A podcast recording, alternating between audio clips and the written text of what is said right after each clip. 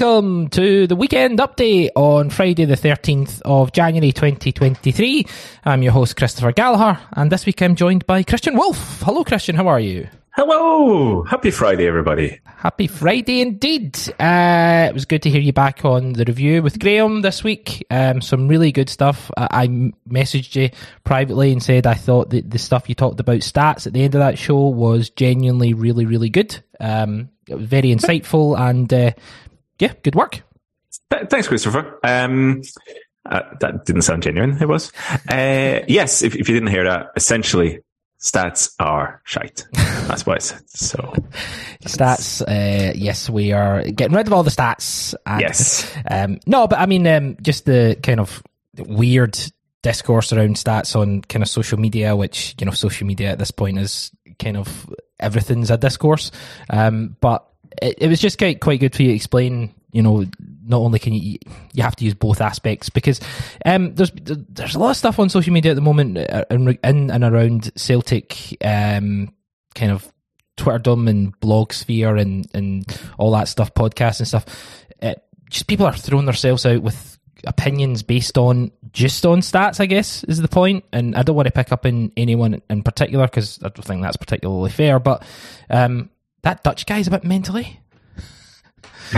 who's, who's, who's, the Dutch guy? Have you not seen? Have the, I missed this? Who's this? Oh, Tell me. There, have you not seen the mad Dutch guy who's like basically said that Reo Hatate is like an average player and all that stuff? Have you not seen the oh, Dutch guy? I, oh, is this the guy who's like he's got his own like little model? Yeah, and, and he's like, who, who, can we replace him with? And stuff like that. Is, yeah. is it that guy? Yeah, it's the it's the kind of uh, the valuation replacement like oh, Celtic, yeah, yeah, yeah. to replace Reo Hatate, Celtic would have to pay like two million. And again, I, like he's got his own model, but all, all, models are flawed, uh, you, you, know, in some way. But his seems to be a little bit more flawed. he, he's had some funny ones for that. It's uh, I think again, it's good what we always come back to is that's like doesn't pa- pass the eye test. Yeah. Because there was another guy, guys, his, name is Ben, and it's I mean he seems a, a very nice guy, but he's he's got his other kind of not an old model, but he puts three stats together from Wyscouts, and he like some sort of like what's he calls it again, dangerous passing or something, and he, he likes to do this Fred's um, saying, "Oh, look at these guys," and he he, he had gesture for like possession and stuff. So he did one for Scotland the other day for like, this is like midfielders, dangerous passing. And he, like his first 14 players was from outside Celtic and Rangers. He's like, look at this guy, Ross County. Look at his dangerous passing. And I was like, mate, I mean, if, if, if you're doing uh, like a stat ranking of something, like especially like dangerous passing, and none on the, of your 14 top start from Celtic and Rangers, maybe you should just go back and look at your model a bit. Like, yeah. cause like, it, yeah, you could be one or two and that kind of pops up and stats uh, can identify them. We also go like, maybe there's something wrong. Uh, you have this, you know, if, if you're really into nerd stuff, you, you know, I've got a big issue with, um, StatsBomb stat, uh, called, um, on-ball value, right? OBV. And somebody says, oh, look at XG. Somebody comes, oh, look at the look at the OBV. And I was like, don't look at the OBV. But the, one of my things with OBV is like, you have defensive OBV and it's essentially every action you do defensively should have an impact on the probability of scoring a goal or preventing a goal. And there was something like top 26 players on that ranking for StatsBomb were like from outside, like Celtic. I think it's Greg Taylor was at number one at 27. I go, look, if you have a stat, no matter what it is, in defensive output, like what's you know what's the value of the defensive output, and your best Celtic players at number twenty seven. Have, you know, have a think about your model and have a look at it because, you know, I think that's the danger as we talked about on that review that if you go too far into the player events, individual player events on the pitch, you're going to get so much noise. And if you then try to make some conclusions out of that noise, you're just going to look like an idiot. I, I remember, and that's you know my advice to everybody who wants to try stats: don't look like an idiot. I, I think who was it? Uh, Welsh midfielder Joe. What do you call him? Used to play for. He played for Swansea. Joe Allen. Joe Allen. Joe Allen had better stats than like Xavi at one point and Iniesta. Just like his stats were better than them, and it's like he had a, he had a very high um, passing average. Yeah, like uh, passing uh, like completion rate, which is. I remember even like Scott Brown had that when one Champions League. It's like, oh, he's, he's got higher pass completion than Xavi as well, and you go, yes, might not be a good thing. Right. So that's, it's just the context of it. So yeah, there's, I mean, partly on social media is partly just, you just want to throw some content, hashtag, uh, out there. And that's one thing. So you just put some stats together and you, you hope it, you know, it, you get lots of tweets and uh, retweets and stuff. Uh, I, I, can't even remember the link anymore. And well, other part is just like, just as I said on the review, it's just bad analysis. It's just like you've just, okay, you, you just need to take a step back and, maybe consider the context of it. And as I say, that the eye test, you need to pass the eye test. Yeah. and stuff like Reo Hatate is, you know, you, you just really have to watch the games. You know. I mean, I mean, yeah. well, that's that's the thing. Um, what a, what a player. Um, yeah, I so um the review this week I enjoyed it quite a bit. so uh, yeah, check it out. Uh, it's on your it's on the app, it's on your RSS feed, and it's on the website. Um, Get an opening question from Fergal uh, McGuigan. I'm pretty sure Fer- Fergal's in um, Australia. I just want to confirm where he is. He's in Melbourne. He's in Melbourne, in Australia. Um, and he messaged. I've been to Melbourne once. I've been there. Is it nice? Went to see the neighbours set. That was that was that was yeah. No, it was really nice. They got a free tram. You can go around it. Is um it's fantastic. Was was neighbours big in Norway? I know you've been here for a long time, but just when you were a wee guy. Mm, I can't specifically remember it. I, I, like I was aware of Kylie Minogue and all that, obviously, yeah. but I always I, I watched it. Actually, do as I was a student in Scotland. Uh, I did watch a lot of uni, so it was it was my, my wife's choice to go there. I have to see that, but I, I did agree wholeheartedly that we should go and see it. Why why the hell not? Anyway, so Fergal McGuigan uh, sent a message, uh, and it was a question. Um, so I'll just get down to reading the question. Is there a world where we see Ange Postecoglou staying longer than four years? Only when he worked for the Australian youth national team has he gone over four years in one job. So what would what do the club need to do to keep him longer than four years? Is it an impossibility? Um, it's an interesting question because obviously at the end of the season that'll be two. You fingers crossed you'd we'd get a third out of him. After that, you know, it's uh, you, you kind of don't know where the, the land will lie at that point. Um, what's your thoughts? Should we be keeping? Uh, this is going to sound thingy, but ultimately, should we be keeping any manager for four years in the modern contemporary game? I, I guess that's the first point. It's like you don't get that many managers that stay more than a lot more than four years, and even, even I guess Celtic in the centre was O'Neill five seasons. Yeah, Strachan was four. Lennon was four, Deila two, which is two and a half. So obviously you're looking at over four years is not not common. But I've, I've been thinking about this a little bit more recently because some of the work we're going to do on the on the transfer committee next week, I want to kind of try and do something where it kind of plans a bit, not just the next window, but we plan a couple of windows ahead, right? Say you know, the next 18 months. And I think recently, what before I kind of thought, I'm just not going to be here long that long. I don't know what it is, but I can kind of see him being here a bit longer than maybe I expected. And I guess maybe assumed his age was going to put a fire under his feet, right? In terms of, okay, I, you know, I want to go to a bigger league. But I think there's probably that argument that, that time is finite as well for him. And if, if he goes to the wrong club now, he doesn't have an unlimited time to try again. Yeah. Right. So, so I think, uh, but would he stay? I, I think we know he's very demanding of his players, of his staff. I think he'll be demanding of the club as well. And that's not purely getting a lot of money. But he, I think he would want the club to want to improve and want to keep trying to do, do things better. I think it was on the weekly you had the discussion around the treble, right? And the status of the treble now. And to mark yourself as a great Celtic manager and big, big impact on Celtic, as a manager now, it's, the triple's not really going to cut it, is it? No. You, you, you obviously have to win the league, but you're probably going to be more defined by success in Europe. And let's be honest, that's probably okay, maybe not a trophy, but you know that'd be nice. But at least a consistent appearance in, in the last eight, the last four, something that says Celtic has take, taken a step up now. You know, they are European force again. So I think that's possible for Ange to do at Celtic. I think that's something he would like to do and, make his mark through. But the club needs to keep backing him, you know, keep improving. And I think, and I won't don't talk too much about it because I think it's a good discussion of the transfer committee next week. Is that I, I'm kind of looking. There'll be a point soon if you look at the players' contract, if you look at their ages, and then maybe start a little bit in the summer, but I think especially before 24 25 season, that, that would be Ange's fourth season, 24 25. And you got key players getting older. So you got guys like McGregor, Kyogo, if he's still there, someone like Starfelt, we're touching 30. There's some of their contracts will be running down. Uh, but then you also got players like Jota, Hatate, O'Riley, CCV, who, if they haven't had a big offer already, you're looking at 2024 and go, you know, if, if they keep even just playing like they do now, you're going to get some big offers and they all maybe come around the same time. So there's that. If you want Ange more than four years, yes, the club have to keep improving, but a key part of that is how do you manage that transition from like the first generation Ange to like, you know, Ange second generation when some of like all the key players from the first team, either they start getting older, contracts winding down, or you'll get big offers for, for, for the really key players.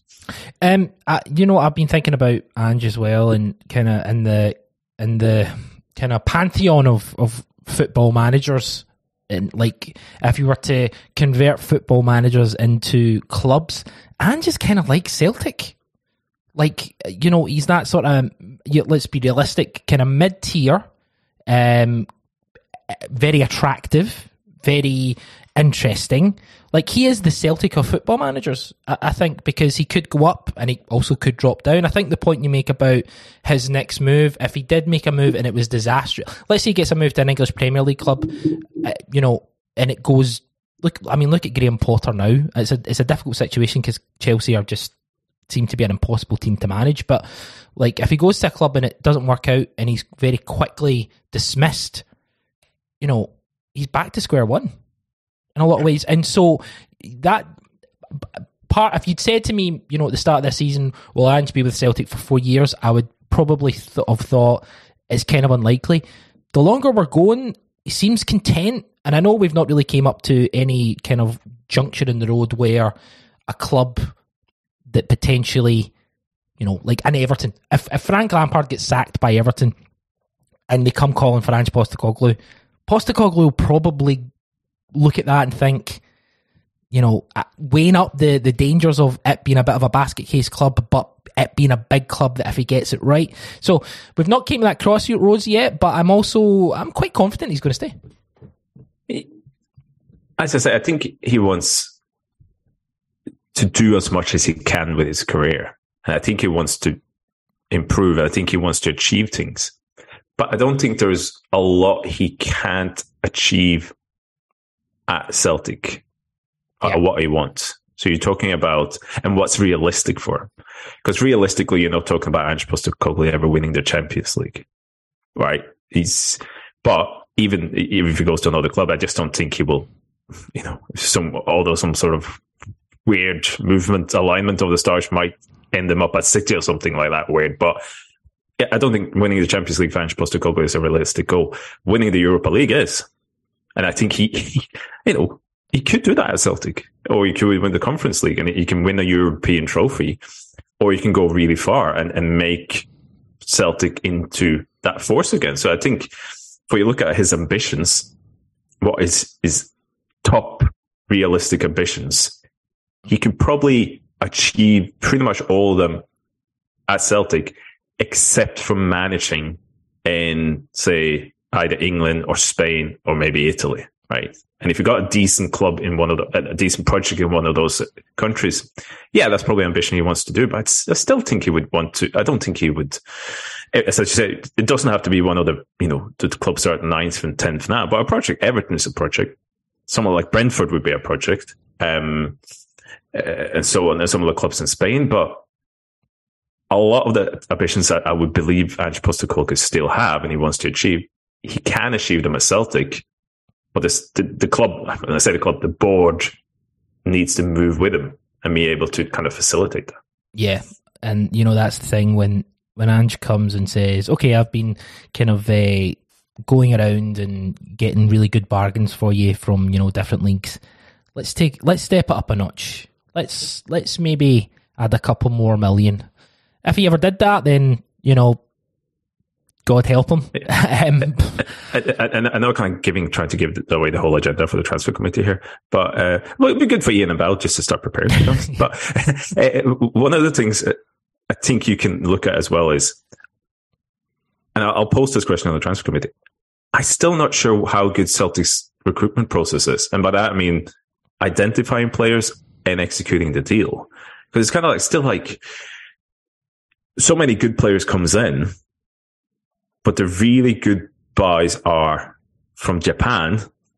And there's like things like where there's such a clear opportunity to bring somebody in. It's like Matt O'Riley's release clause, Haksabanovic, for example.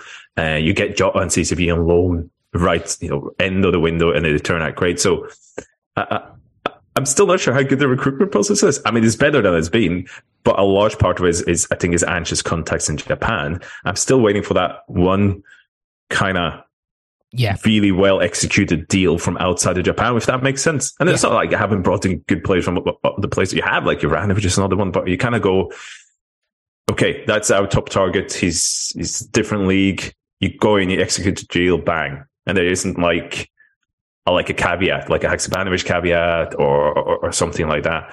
So I, I think, I mean, the signs are promising and all right, but even in this window, like your two major signings, what you believe like Kobayashi and you know Iwata you know, comes from Japan again. And I, look, I'd have a team full of Japanese players. It's not that, but I also want the recruitment process to be able to be I want evolve, them, yeah. improve, and also be there after Ange leaves. You want them to go to be turn around and say, "Here's a Turkish guy," or "Here's a Polish player." I know we're going to talk about yeah. a, a, young Polish player we're linked with, but go and be like, "This is the guy," and him to be brought in, and to be brought in, kind of the way the Japanese transfers have been done. They've been very easy now. I don't know if that's to do with how, how easy the Japanese clubs are to deal with, or hmm. how quickly we're working on these contracts, but it seems like very smooth the, the Japanese deals and everything yeah. else seems to take a little bit longer. And we're obviously we're going to let, let's kind of move on to some news. Um, before we even get to the news that I've got written down on the rundown, um, Cho seems to be. Uh, he's again, you know, it's all kind of talk and stuff, but apparently he again is kind of stalling a little bit. And we mentioned it on the weekly about, you know, this is a huge contract for him, his next move. Completely understand why it would take him time um, to make that decision, and he's got all the time in the world from his point of view, or at least he's got the next couple of weeks anyway. Whereas for us, we're just absolutely frustrated because we want his deal in and then to move GG on or whatever. It's kind of a conveyor belt for us. When do you kind of when with the the Cho deal? When do you kind of go right? Do you know what? Time's up. We move on to our next target because it's t- it is taking quite a while. Yeah, I mean, I guess I guess we're halfway through the, this window now and you say like, okay, you can wait till the summer. I think ideally you would probably want to move now.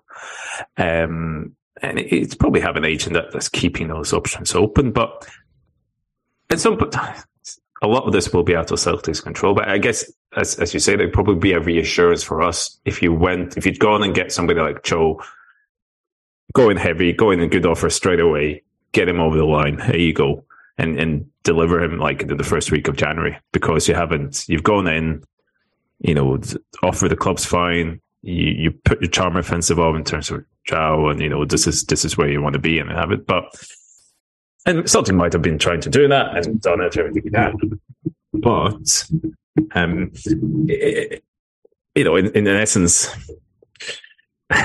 it's difficult because I also I, I, want Celtic to have a little bit of patience in terms of see if you've uh, identified Cho and you don't have anybody you think is just as good as him just now.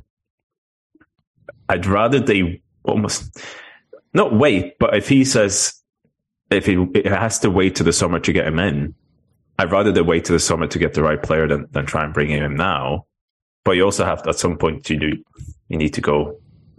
Who else can we move on? Because what it seems like outside, as you say, is you can't let. I think it'd be difficult to let Gigi go unless you get another striker in. And I know you can play other strikers there, but realistically, Kyogo get, can get injured, and you, you need another striker in before you can leave him uh, leave him be. So yeah, it is a bit. But like, I guess Celtic's got the cards though. If, if Drew doesn't come in this window, you can keep GG to the summer and you, then move on to your next target. Again, I, you know, Christian's mentioned the transfer committee. We're recording that next week, and it'll be uh, myself, Christian, Ian, and Boud. But we always talk about um, strategy, and we always talk about that list. You've got that list of players. If it's not working, you move on. I, I do just wonder though, because you know, if if there was, if this was just about bringing in a, a, a striker, then I'd be more, I'd be more kind of relaxed about the idea that he he could come in in the last couple of days, but because bringing in him relates to moving GG on like it's just a little bit more complicated. We can always say, you know, if if Cho stays in, in, in South Korea and you know we can go back from the summer, great. But I just do wonder when Celtic go, like, we're going to need an answer, pal. Like, I know you're on, but we're going to need an answer because th- this is a conveyor belt. It's it's all linked. Uh, Gigi's going to want. Gigi wants to go now. It's clear that he wants to go, and that's fine. He wants to go and be the number one guy somewhere else. Completely understand that, but I don't. I, I, I want him out the door now. Like I, I just think it was it, it's best for all car, all parties. So I don't know. I, I think maybe you work your way down, but um, we've been linked. We mentioned this in the weekly as well. Fabrizio Romano um, was on a, a podcast. Uh, Simon Wodlarki, or Wodlark, yes. um, he's a 20 year old. He's been dubbed as the new Lewandowski which I'm sure is as much of a, much of a poison pen name as the next Maradona, uh, because we've seen plenty of those uh, uh, flop in Argentina. Um, you've had a little look at him, um, Christian. What's your what's your thoughts on him? Yeah, first, I, mean, I wonder why they chose Lewandowski there. and maybe maybe he just happens to have an almost identical skill set to the most famous Polish striker ever. But you know, but not sure why I'm being such a dick to the, to yeah. the Polish media. Uh, they probably deserve it. That's that's what I'm doing. But sure. um, so yeah, quick look is is is an understatement. Um, but I know you know we went just before the, the podcast there. I a look as you know just some basic stats, and he's so he's got 15 games in the the Ekstraklasa, which is extra classy top tier of, of, of Poland. Obviously, 10 starts, five substitutes, uh, total of 9.1 per 90s played. So, you know, decent so far for, for, a young striker.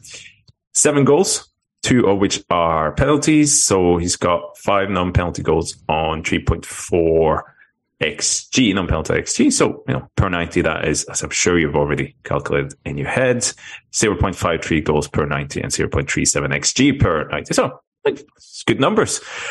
So I had a quick look, just really quickly, just on some of his shots this season. I'll tell you who he reminds me a little bit of. Robert Lewandowski, you know, so. Um, no, I mean, he's, he's a tall boy. He's a tall boy. I think he's about 6.3, 6.3, six foot three. Um, that is tall. Jesus. Uh, so, but decent enough pace, decent enough technique for a big lad. And so, so yeah, I mean, it's, it, it, it, looks all right. I mean, I've only seen some of his shots. I mean, I sent you a video of he's he's got an absolutely fantastic miss for the Poland under twenty one teams against Latvia. I, saw, I saw, it. Yeah, it, it, sticks a legs out one yard uh, in front of an open goal. And to me, it's like it hits him high up on the leg because it's, you know, it's, a quick cross. but I thought maybe goes outside. Um, so we expect to see that if he signs. Um, but I mean, you, you, do look at him and he's, he's obviously a talent and if his if that's somebody you you identify as you know being capable of, of coming in and producing something, which I think he probably is. He's still very young, but I guess the scenario is if, if GG goes, is this someone you can bring in and he can be the backup for Kyogo? And I think that's still unanswered. I, I don't think it's you know, he's obviously someone who needs development, but I think he's obviously somebody you can see just by his starts in a, in a decent league. Okay, I know we had the Klimala thing before as well, but he, he can probably come in and, and, be a decent backup straight away, I think. But I don't think he's, he's not, to me, he doesn't go somebody who's going to come in and kind of challenge. Challenge Kyogo, which may, Chu maybe might have done because he's he's a bit older, he's got a bit more pedigree. So, but yeah, I mean, it seems a decent link. You know, if you are 20 years old and you start scoring goals in Poland, you will have clubs looking at you, which I think is natural. So, but it is very much of you know Celtic strikers like Kyogo and Gigi very different. True, um, like it's, it's, it's quite different to Kyogo in, in terms of his size and his mobility, and it, this is more a striker in the the Chu slash Gigi kind of at least physical mold. I'm hearing project. I mean, oh, every twenty year old is a is a project though, but I, yeah, I, I mean, it's it's it's not. Uh, yeah, I know. Every, we my, my point my point being like you know I want someone, and I'm sure we, we all do want someone who's going to come in and put pressure on uh, Kyogo. Um, yeah. Lo- I love Kyogo. We all love Kyogo, but we want someone who's going to put pressure on him to help him perf- even perform a little bit better. A 20 year old who has scored five goals in his career, and again, this this this young man sounds like he could potentially be be great, and he would be maybe great as the third choice striker. You know, maybe maybe he would be good as the third guy because Kyogo's got a history of injuries over the last couple of games, uh, over the last couple of seasons. Players get injured, players need rested, of course. But I just the idea of going from uh, someone who's a, a, World Cup, someone who played really well in the World Cup, who looks like kind of the perfect fit for us, to a twenty-year-old who's not got a lot of experience, it just it's not it's not ideal for, for me personally as a fan because I, I do think if Kyogo gets injured and you're you're thrusting this boy into the limelight, he might sink or swim, but I'm I'm not looking for sink or swim. I'm looking for something a little bit more yeah. guaranteed. I mean, I, incredible amount of on-air admin here, but also for the transfer committee. I, I want to like, if you look at Celtic from 24, 25, I've kind of like put up an ideal squad number and, and even like players per position. And it, it, it goes up to about 28. But I think in a striker position, and this kind of includes like a young prospect as the like the fifth choice centre back, the fifth choice like fullback, the third choice. And I think in a striker position, Celtic uh, for me is one short. So you should have two strikers who can compete for it, and then you need somebody talented enough to be yeah. able to step in. Yeah. But you know, they're not a first shot. This guy, he might be too far along to be uh, like, you know, a third choice striker at Celtic, like how many? Because he's getting decent minutes in the Polish league. Is he want to go and get limited minutes in, in the Scottish league? Maybe, but I, I, think you need somebody in that mold. Ideally, you bring them up from the youth academy. Ideally, yeah, you, you, definitely need a third choice in there. I mean, ideally, you can comment and contribute. Ideally, it would be Joey Dawson. If Joey Dawson was yeah. the the, the, the tal- I, am not sure it is, but you know that's what you want. You want the guys coming in from the B team coming up. You know, um, obviously Lewis Laird knows knows a lot more about Joey Dawson than I do, but from the limited time, six goals in the last three games. I've heard from Lewis. Uh, yeah, called reporter. It's just a very um, it's just that standard is it's really hard to convert. Like if, if someone's scoring five goals in the Polish league compared to five goals in the Highland league. You know? Like, I think this Simon is still uh, eligible for the, the the Highland the Lowland League for a few more months. Bring him in now. See how many he scores in the fifth tier. And stick, then, stick him in against Cove yeah. Rangers. Um, We've also, um, I just saw this little bit of news about uh, Quan Hugh. Cove Rangers is in the championship, by the way. I know, I know. So I know. That's, it was, a, it was a, it was a joke. Uh, okay, okay. I mean, I mean, to, I mean, I don't want somebody to message and say, you know, Cove Rangers are a very well run club. I meant to say Kelty Hearts. okay, I get mixed up. All right. Jesus. Stirling University. or University of Stirling. That's that's, that, that's he's playing away to Dundee United actually. And you know, my former club, University of Stirling. Uh, and the Scottish Cup. Yeah.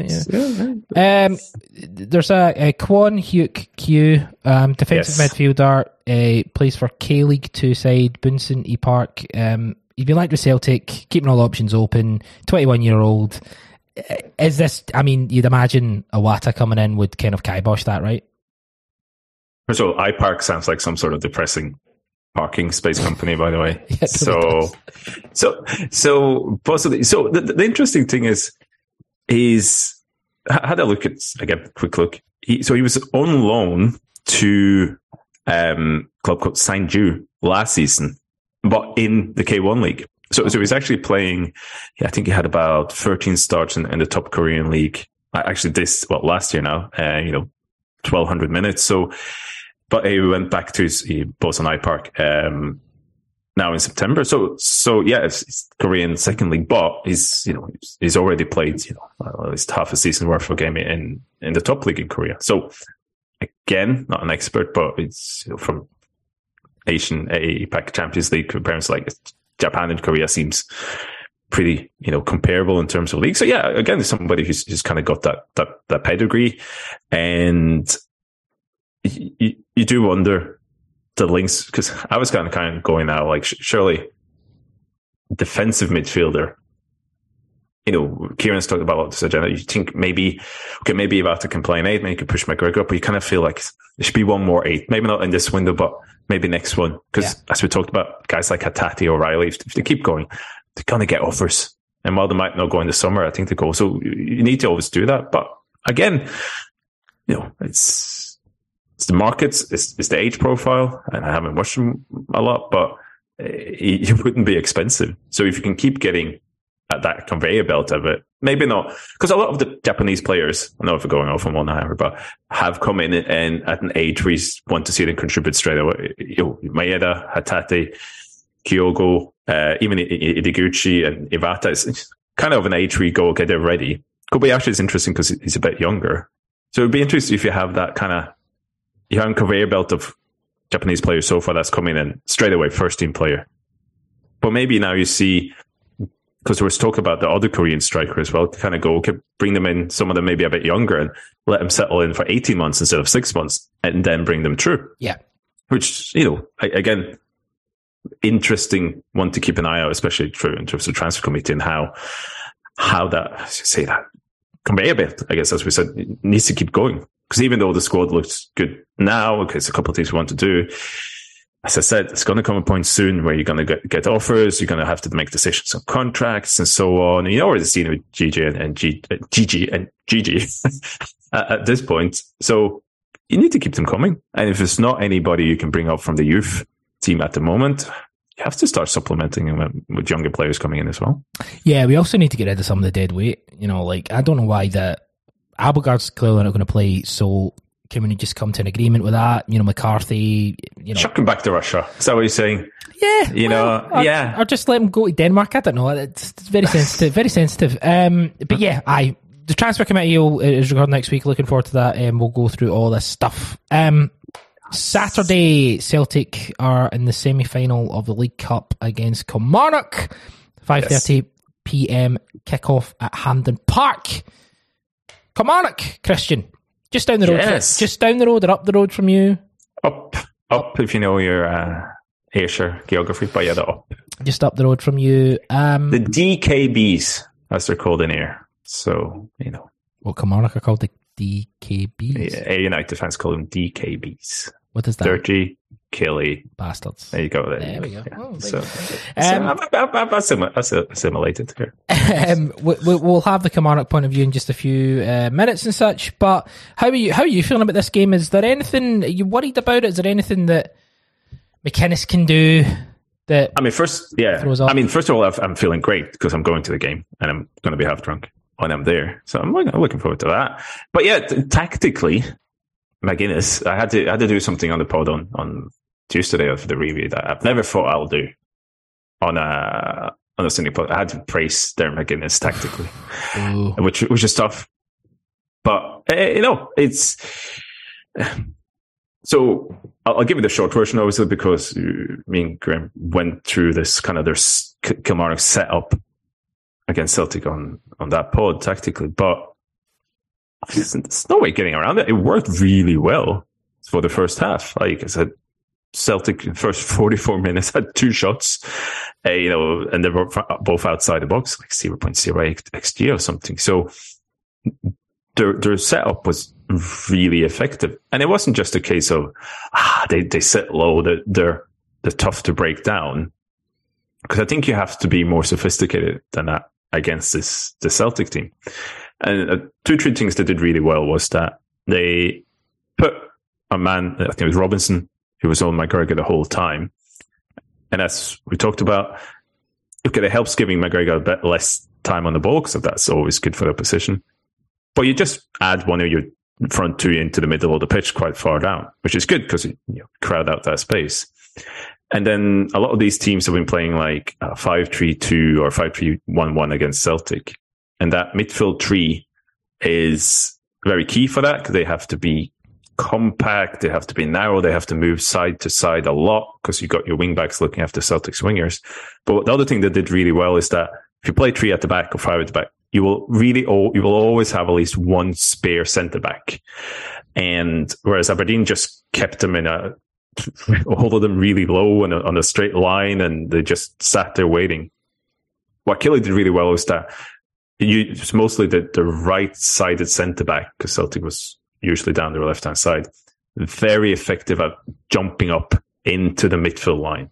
So when Bernabei came in and Hatate's there and, and nominally you then have two Celtic players in a space where there's really just one Kilmarnock midfielder with how everybody else is set up, he would jump out, give them no space, crowd it out.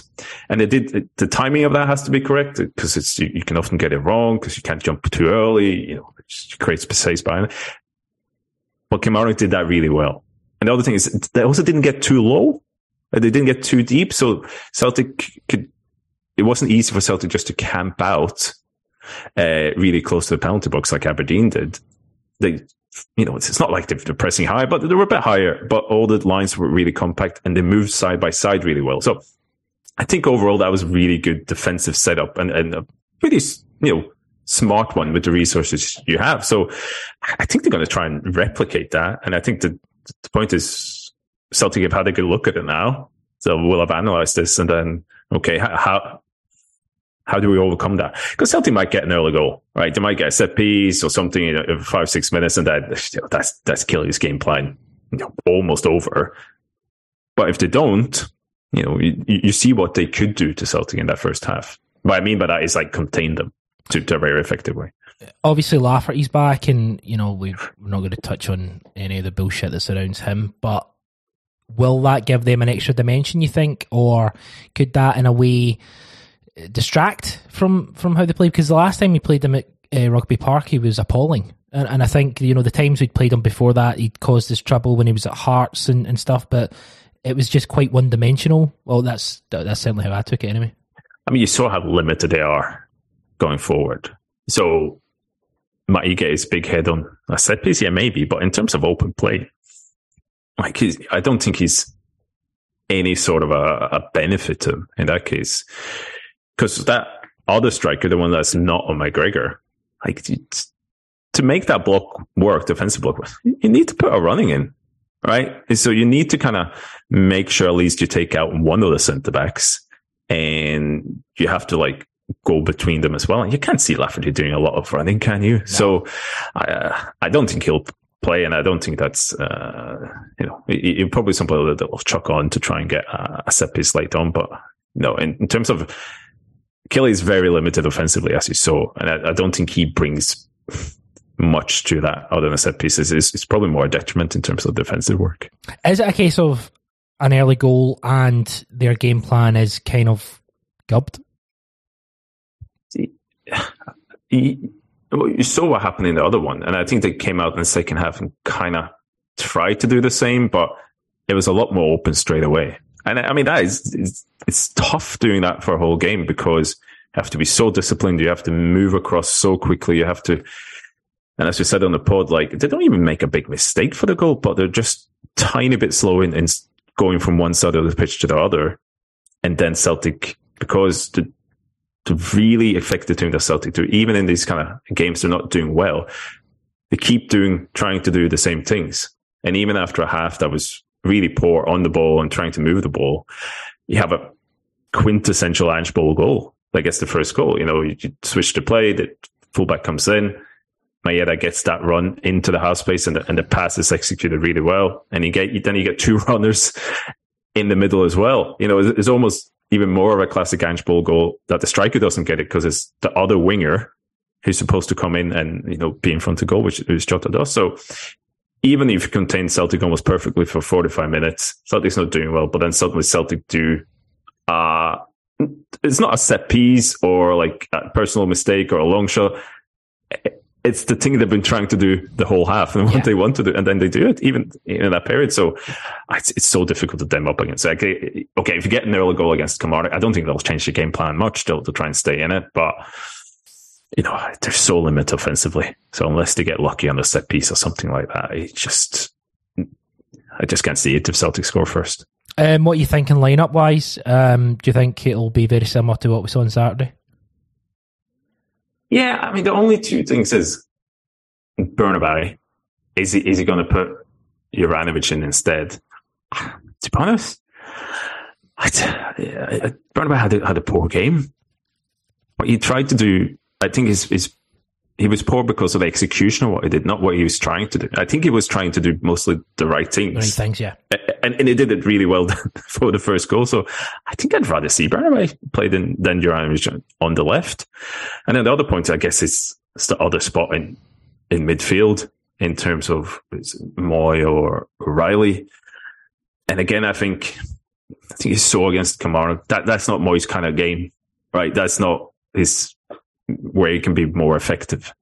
So, and with O'Riley you know, starting on the bench, you know, so I can see him coming in as well. But other than that, I think Maeda and Jota is, is you know, I can't really see a curveball there. I don't, Abada wouldn't be a big curveball, and the Expander's not really there. I, don't think he's going to start first against. I think, apart from Bernabei and Mooy, I, I can't see any, any potential change to Saboda. Unless it's going to go rogue and try and Kobayashi or something like that. Yeah, something crazy. Um, let's uh, let's hear from uh, let's get the Kilmarnock point of view.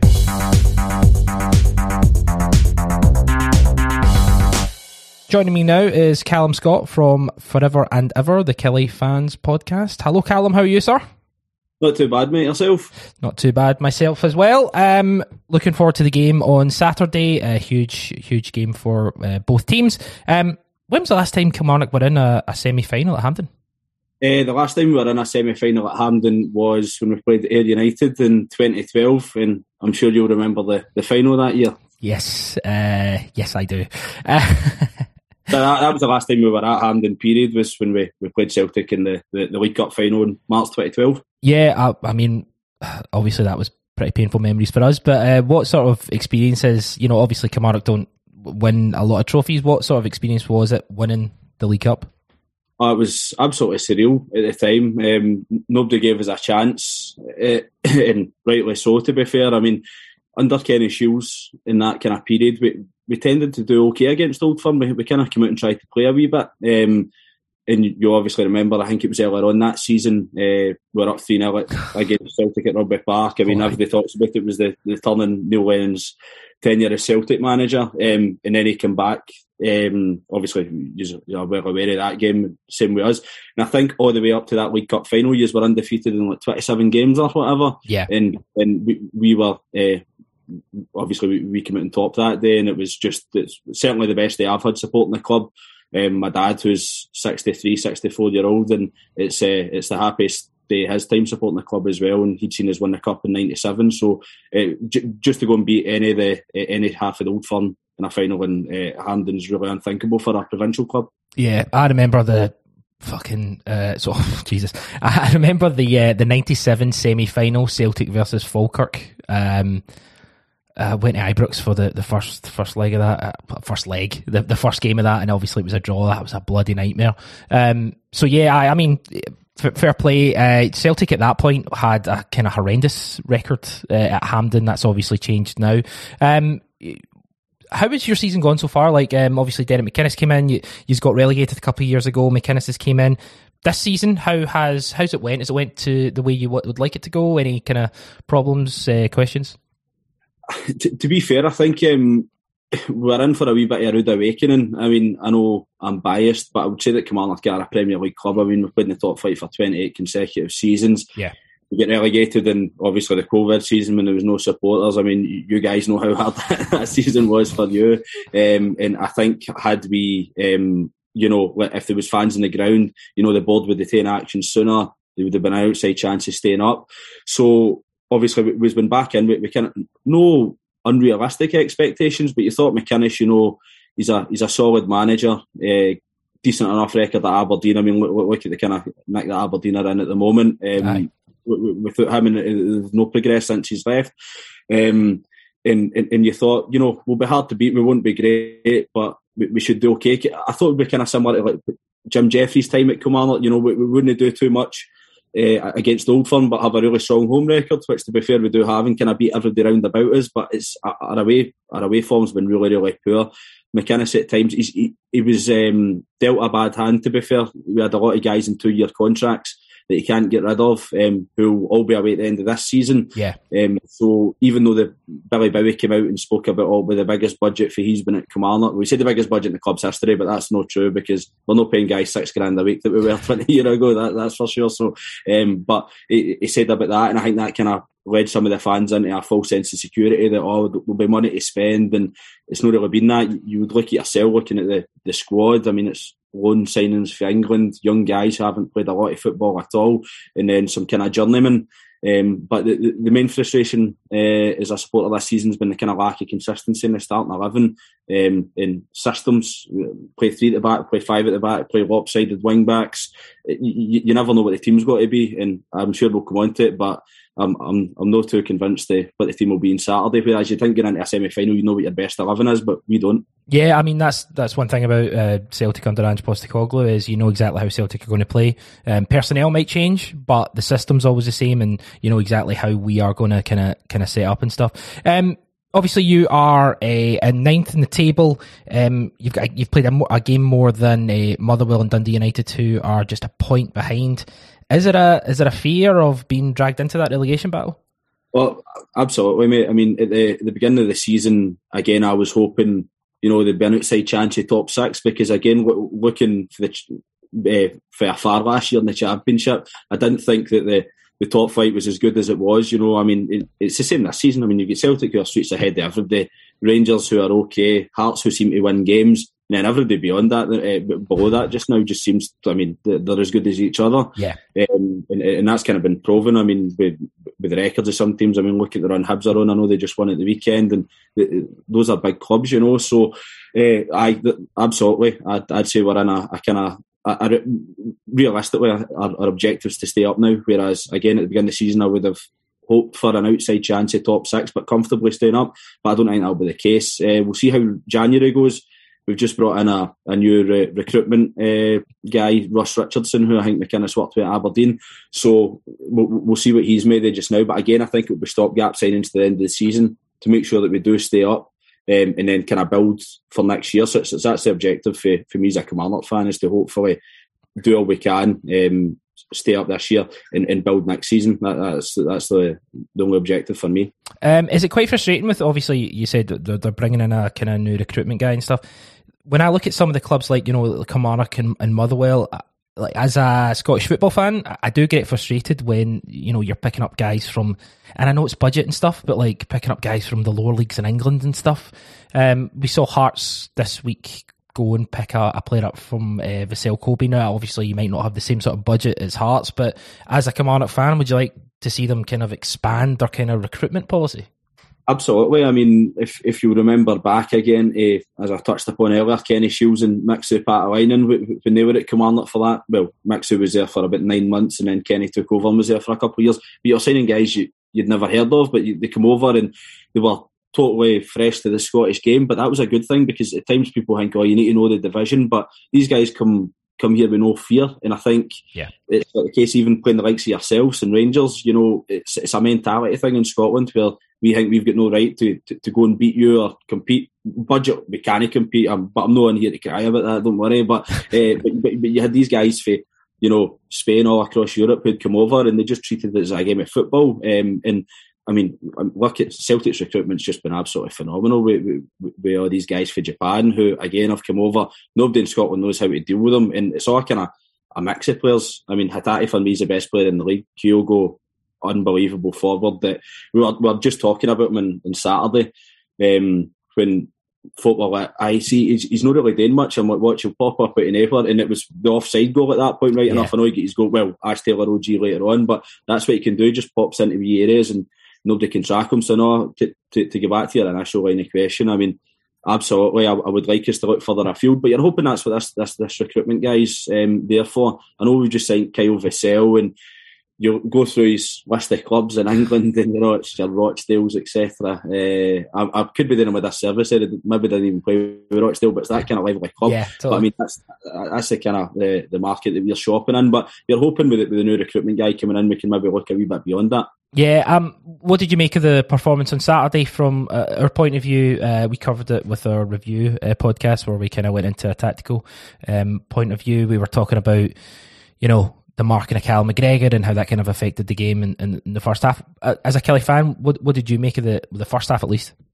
Yeah, well, I, I was up there on Saturday in um, the the first half. To be fair, I mean, I would love us to come out and play a bit more open, expansive football, but realistically, we just do not have the players to do it. I mean, you would have seen yourself if you were at the game. Should you well? I mean, like the we're all big kind of tall physical guys. I mean, the only really guy in the middle of the park that we've got that can play a wee bit is Polworth, and he kind of tried to do that, but power at times off the ball was excellent. But the minute he got it, you were running into trouble, or he was too yeah. slow in it, and that, that's where the first goal comes from.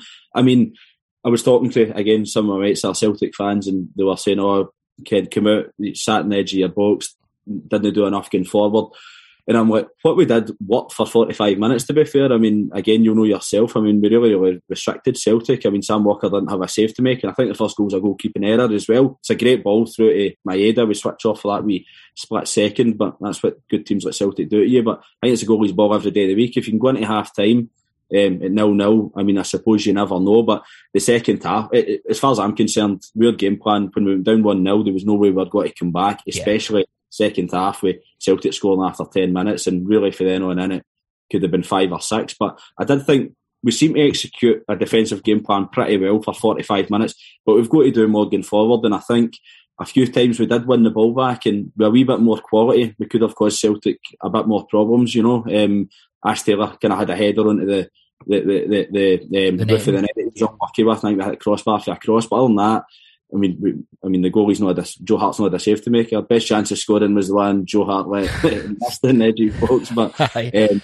uh, exactly. So, but the, the, only way I look at it from a positive point of view is there's no way a club like Kilmarnock will get two positive results against Celtic in a week, so that's out the way, and we'll, we'll win on Saturday, hopefully.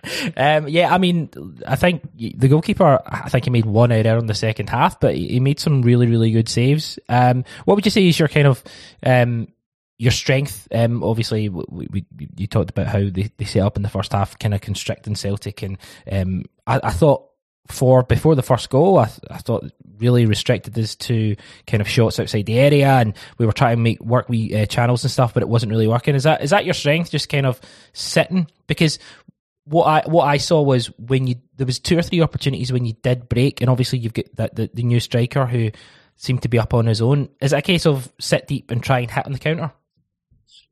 I mean, at home this season, we've been very good, right?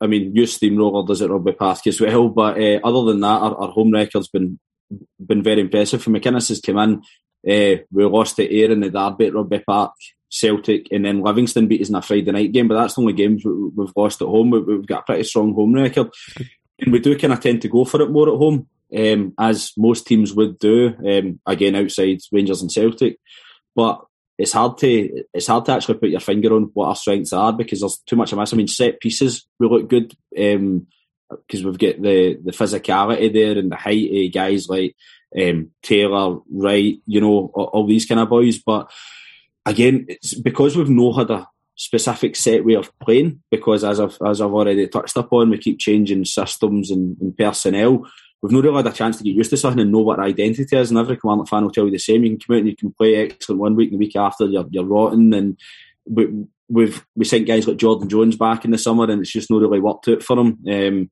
I mean, a lot of our signings haven't really worked out, but on Saturday, certainly get into the game there. We're definitely going to be defensive again, but we've got to carry more an attacking threat. Scott Robinson coming back in, um, who obviously played off of Vassell on Saturday. Um, he was just out after a, a year's injury. Um, he actually get injured in McInnes' first game, and we just got him back after the World Cup break there. But he's that wee kind of link between he's, he's playing behind the striker or off the striker, but he's that kind of link that you know can try and get closer to guys like Lafferty. He'll be back on Saturday, and um, and, and Vassell as well. So again, uh, who knows what an actual philosophy is, mate? We, have certainly not got a philosophy. Uh, Lafferty back, uh, he'll be uh, he'll get the the um, the response. I'm sure uh, he'll be expecting. Um, has he been a miss? Absolutely, um, but again, I want to go on record and say that it was his own stupidity. Like, I mean, we can't feel sorry for ourselves.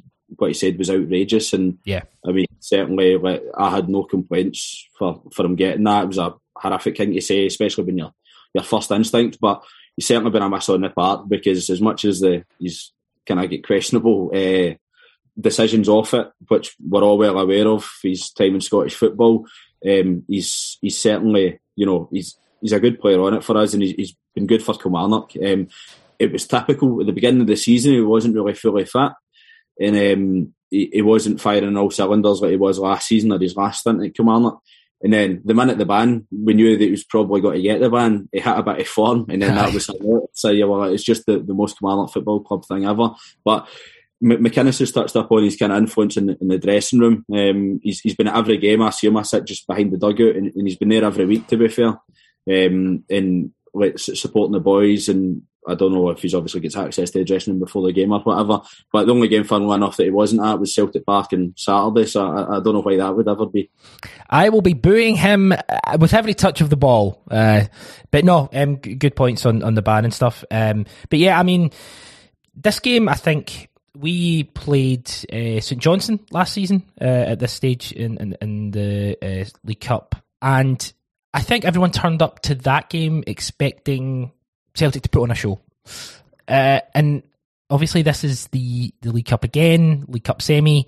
Um, I don't want to say I'm I'm not worried, but I think it's going to be a lot hard. People will look at Saturday and they'll think, right, okay, it's a bigger pitch. You know, there's an opportunity to kind of express yourself. Like, how is this a game? And obviously, you've you've touched on McInnes's kind of changing of you know style and stuff. But for you as a fan, would you like to see Kilmarnock just go for it, like just, or would you like to see them be a little bit more compact and maybe hang on for extra time? Or what's your thoughts?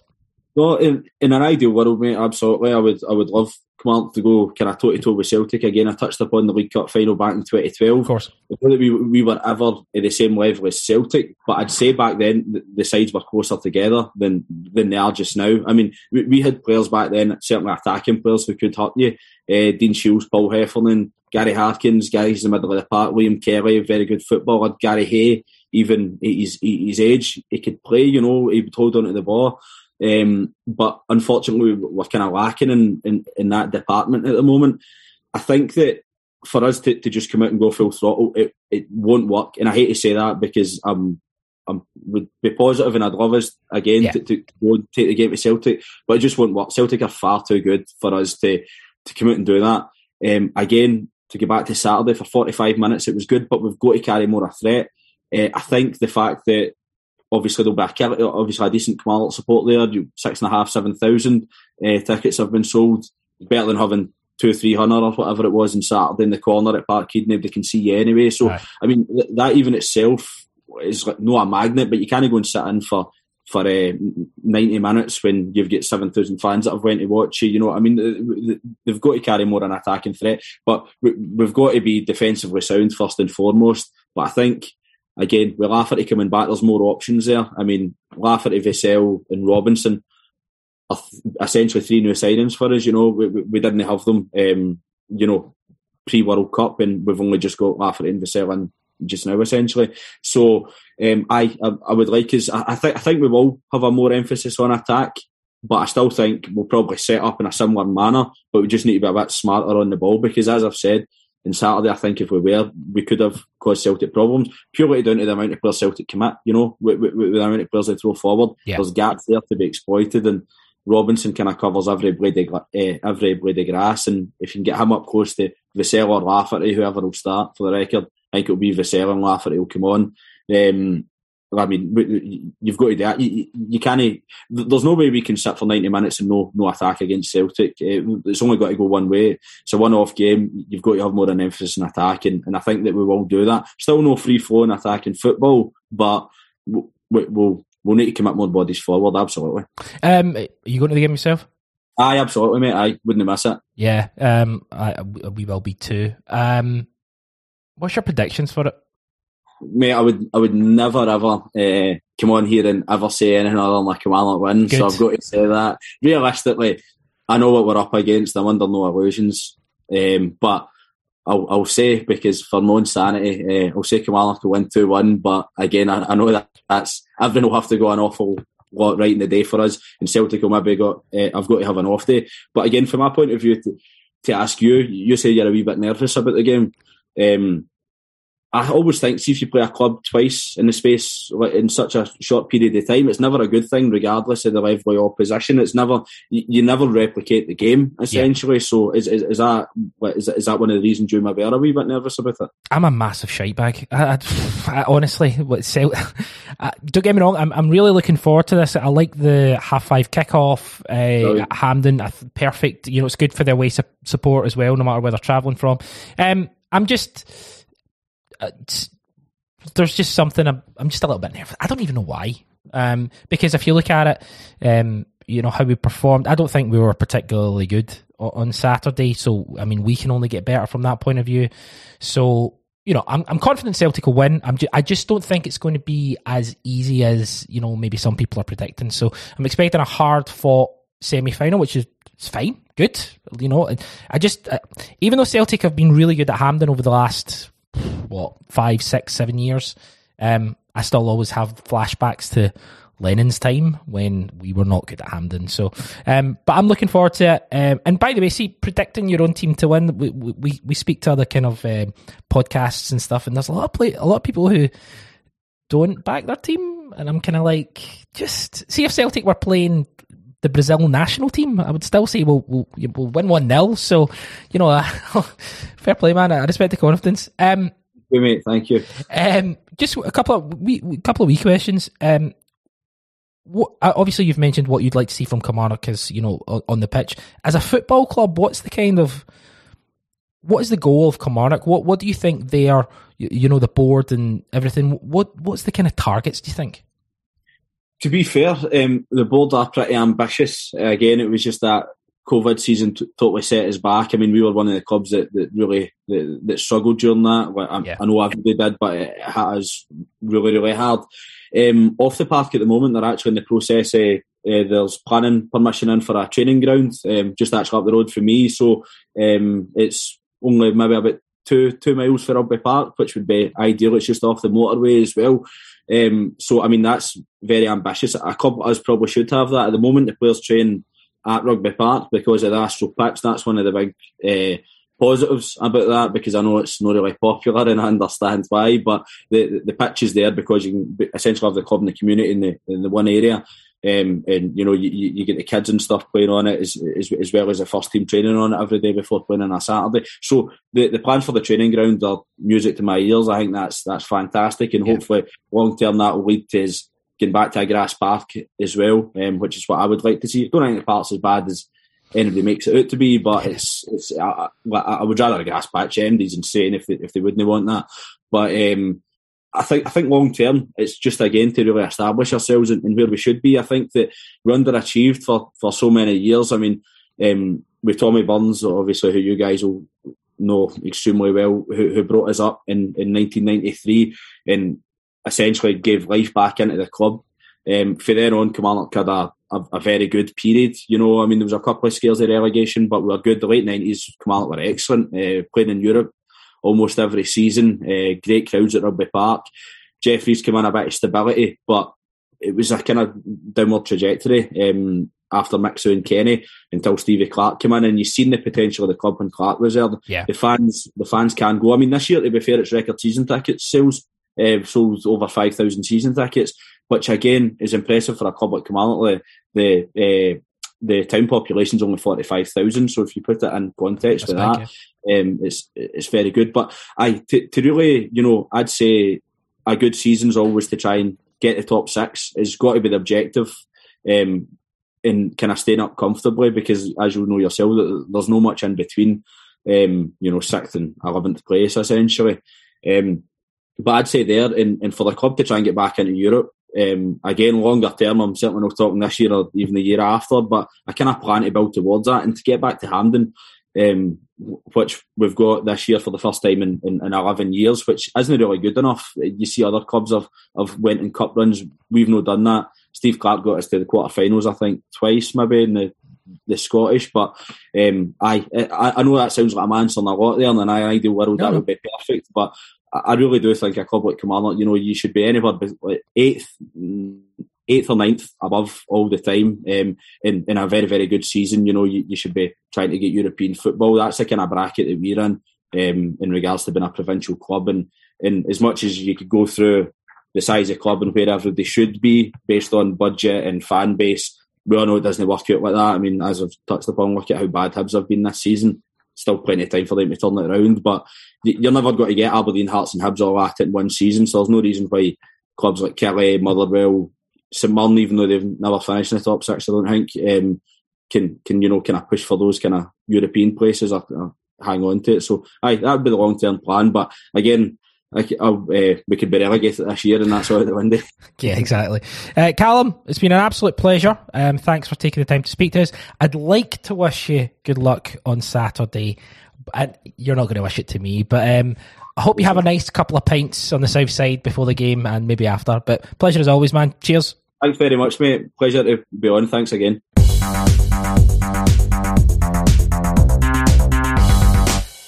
Lovely stuff there. Um, good to hear uh, the Kilmarnock point of view. Um, prediction for uh, the game on Saturday, um, and it can be the scoreline, it can be a performance, it can be anything. Just watch. Give me a prediction. I say three 0 Celtic. Beautiful. You know, I, I, I, think they'll the machine will take over. I, will think they'll get one or two in the first half, and they'll be yeah. I'll just just cruise it in. Uh, what do you think? What What do you think? Will, what do you think will happen in the other game? Um, I, I think Rangers will win it. I think I think it's just it seems to be. I don't know why. I kind of got feeling it's one of those seasons where it's you know, obviously you're going to meet them in both cup competitions. I don't know why. I just think that's just going to be. I'm just resigned to that fact. So, well, unfortunately for you, Aberdeen are going to win hundred 0 so, yes, uh, it's uh, especially if Goodwin goes. Do you know? Do you know what? What, what I thought was just daft. Um, the Aberdeen skipper coming out saying that Morol, Colak's a better player than uh, Morelos, and it's like just don't say that, like because you now know that Morelos is going to score a hat trick against them just because. Just keep, ah, keep your mouth shut, pal. Um, Celtic FC women uh, they travel to play Glasgow women on Sunday at 12 p.m. It's a it's a game we should be winning quite convincingly. Uh, Claire will be there, of course, and uh, we'll, we'll look over it uh, on the Celtic Women's Football Show, which will be happening next week. Um, from the Cynic, we've got the reaction to the League Cup semi, which will be dropping after the game. Graham and Annabelle and Colin uh, will be talking that you're talking themselves through that game. Um, and then on Sunday, we've got a new episode of Faithful, Faithful Through and Through, a new feature podcast, so check that out. We're going to finish on Fact or Fiction, Christian. Also, we've got the transfer committee, which is going to be next week, which should be a lot of fun. Um, fact or fiction? I ask you two questions, and you stay if they're fact or fiction, and why. Um, question one: One of Gigi or JJ will still be at Celtic at the close of the window. Fact or fiction? Fact. Um, I don't think Gigi Giakoumakis. Uh, I don't think he's going. I think it's just it's you know the shooting if thing if, if, if he came in and he was kind of ready, oh yeah yeah he's gone, but I don't know. I don't think he's going yet.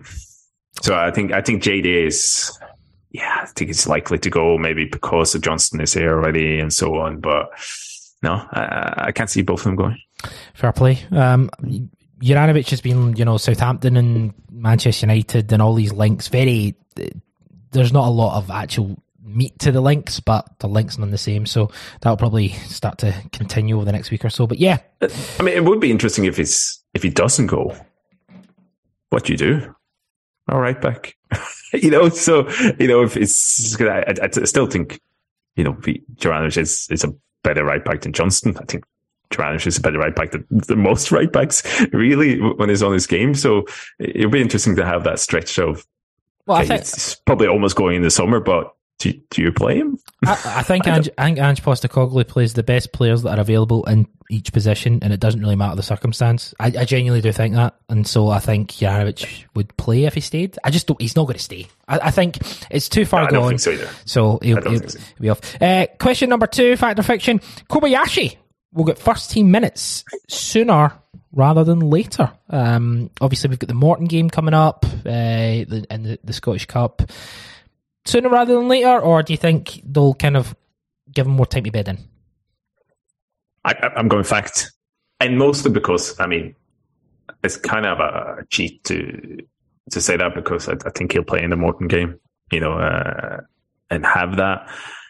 But I don't know. I, I, I do have a kind of sneaky feeling that he'll maybe try and see what he can do on the ball. And I think the St. Mirren game would be an interesting one to do that, you know, because St. Mirren was effective in their block uh, against, you know, Celtic last time.